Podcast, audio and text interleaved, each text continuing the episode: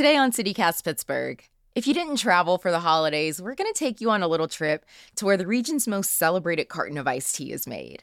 We're revisiting some of our favorite food and drink episodes this week, so sit back and enjoy this refreshing visit to Turner's Dairy with producer Mallory Falk and Hey Pittsburgh newsletter editor Francesca Dabecco as your guides.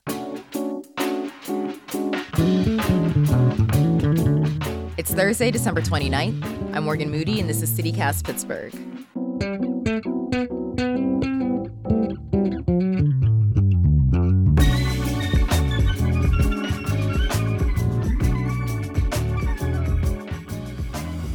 So I'm putting on a hairnet before we go into the processing facility.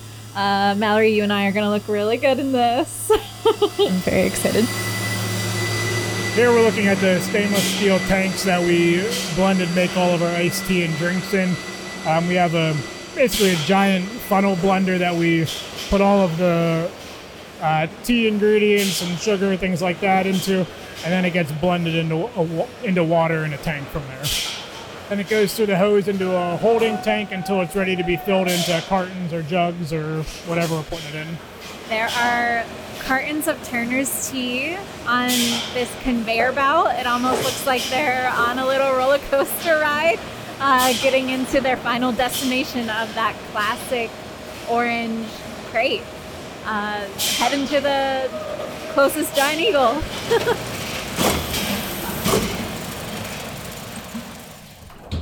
You guys want anything to drink? You a carton or bottle person? I mean, carton is the classic way to go. That's what I remember from my youth. Yeah, let's go with the classic carton. Let's do it. There you go. Ooh, what do we got in here? Oh, there's a lime tea. I've never seen that one. Lime tea, premium tea, diet, pretty much anything anything you want. Pretty much what you'd expect. A refrigerator full of Turners. Yeah. Should you and I commence the interview by cracking open our cartons? That sounds perfect.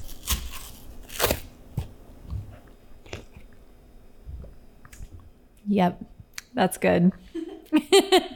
it's super refreshing. I feel like I just want to sit on my Pittsburgh porch and admire my flowers like an old lady and drink my sweet iced tea, my sweet iced Turner's tea. A Pittsburgh institution. Well, Steve Turner, I'm curious. Did you grow up romping around here at, at the at the farm, and um, was this a part of your upbringing? Yeah, so I was growing up here all the time, working summers, things like that through high school. Um, and fun fact, it's not actually a farm anymore. I know it's a big shock. Everybody makes everybody nervous. No cows. We don't have any cows here anymore. But we sold them in the late 90s. Just operating a farm in the middle of suburban Pittsburgh was difficult to say the least. So we we buy all of our milk from local farms, but we just don't have our own. But yeah, to answer your question, we grew up around here all the time, kind of working summers, painting stuff that nobody else wanted to paint, doing other jobs nobody else wanted to do, that kind of stuff. So Well, thank you for dispelling that myth. Um, I was definitely curious if I was going to see cows today. Well, now I know my answer. No cows here. Um, I'm curious, like, when did you realize Turner's was a household name in Pittsburgh? Obviously, you grew up around it, but like, when did you realize it had sort of cachet in the community? I would say to a degree in high school. I mean, you're eating school lunch and all my friends would be like, well, why, like, why do you have to pay for this? Like, that's yours. I'm like, well, like the school's got to pay for it. It's like, I got to pay for it. So like, I mean, that kind of stuff all the time. And through college, I went to school locally here in Pittsburgh. So then anytime you brought it up, people instantly knew the name or knew the recognition of it. So Nice. So, um, like you mentioned, Turner's is originally a dairy business, started in 1930, right? How did Turner's get into tea? we still are very much a dairy processor, dairy business. Um, but 50 years ago, we started getting into iced tea and drinks. Started out as primarily something for people that worked in the steel mills. Um, they could have a cold, refreshing drink um, rather than whatever, just water or something like that. Um, let's give them a different option. Also allowed us to diversify our business and have more opportunities, more revenue streams, things like that. The first year we made our iced tea, we made 1,200 gallons the whole year. That was it. And now that would be like a really bad afternoon.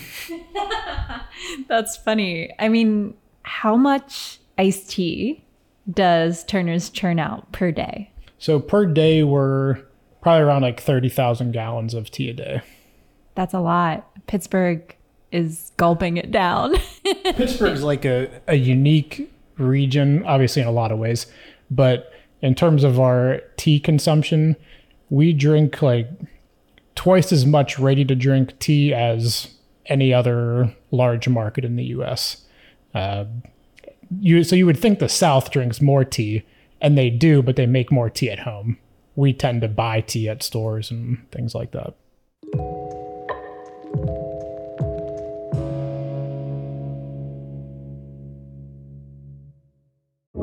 Hey, Pittsburgh. Behind those stately red doors on Bingham Street, the brilliant minds at Pittsburgh's City Theater have a brand new stage show for you. It's a modern revamp of the Shakespearean classic Hamlet.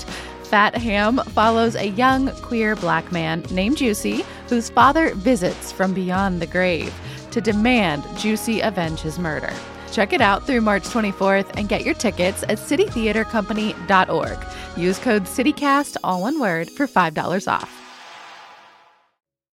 How do you think Turner's became this sort of Pittsburgh institution and stayed relevant?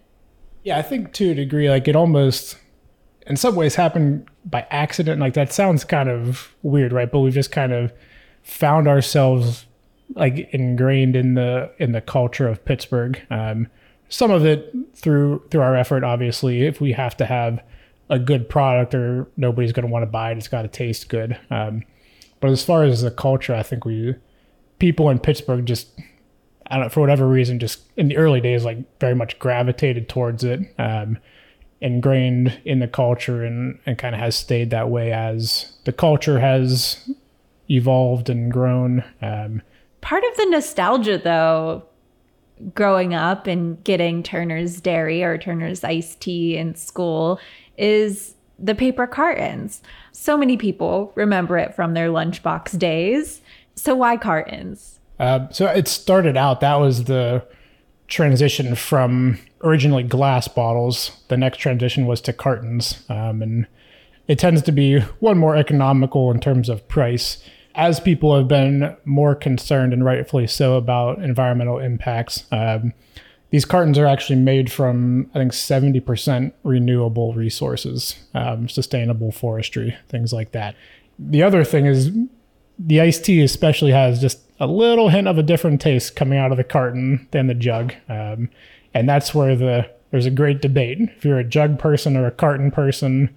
So it's hotly debated. That's so true. I didn't even think about that until you mentioned it, but I don't know, something about the carton, something about it. yeah, I did. I was not aware there was a debate. I thought it was kind of universal that there's no comparison to having it straight out of the carton. But we'll have to find some of these jug people. Do you do, do you have a stance on this? Um, carton all day long.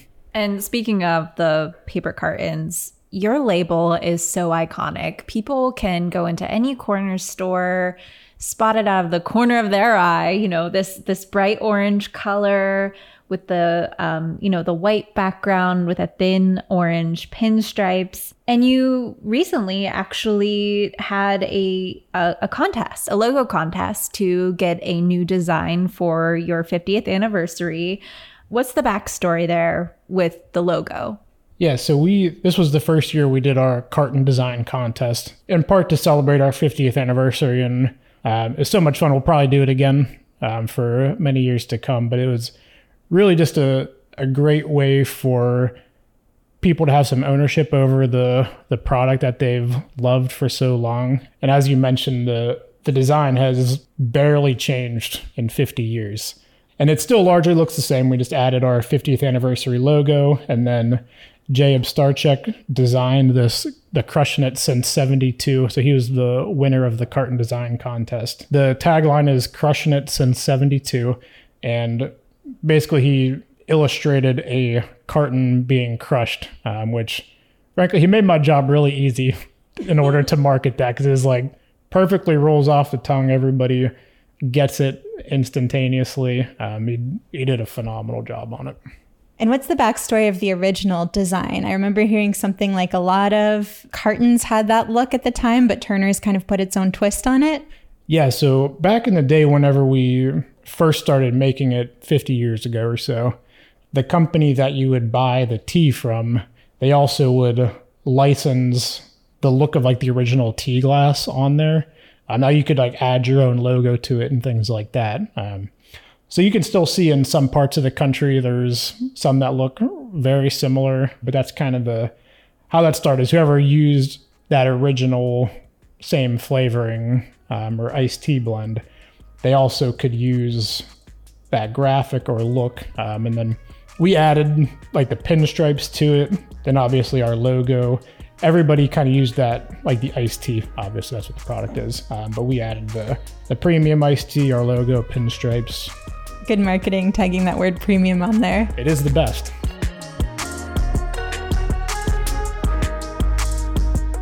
That's all for today here on CityCast Pittsburgh. If you enjoyed the show, tell a friend, rate the show, leave us a review, and subscribe to our Hey Pittsburgh newsletter.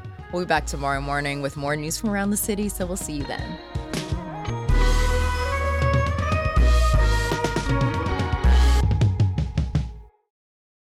What do you think is the best thing to pair with a Turner's tea? Hmm. The best thing to pair with a Turner's tea. It's got to be pizza. And I don't even know why that took me so long to think of. It's got to be pizza.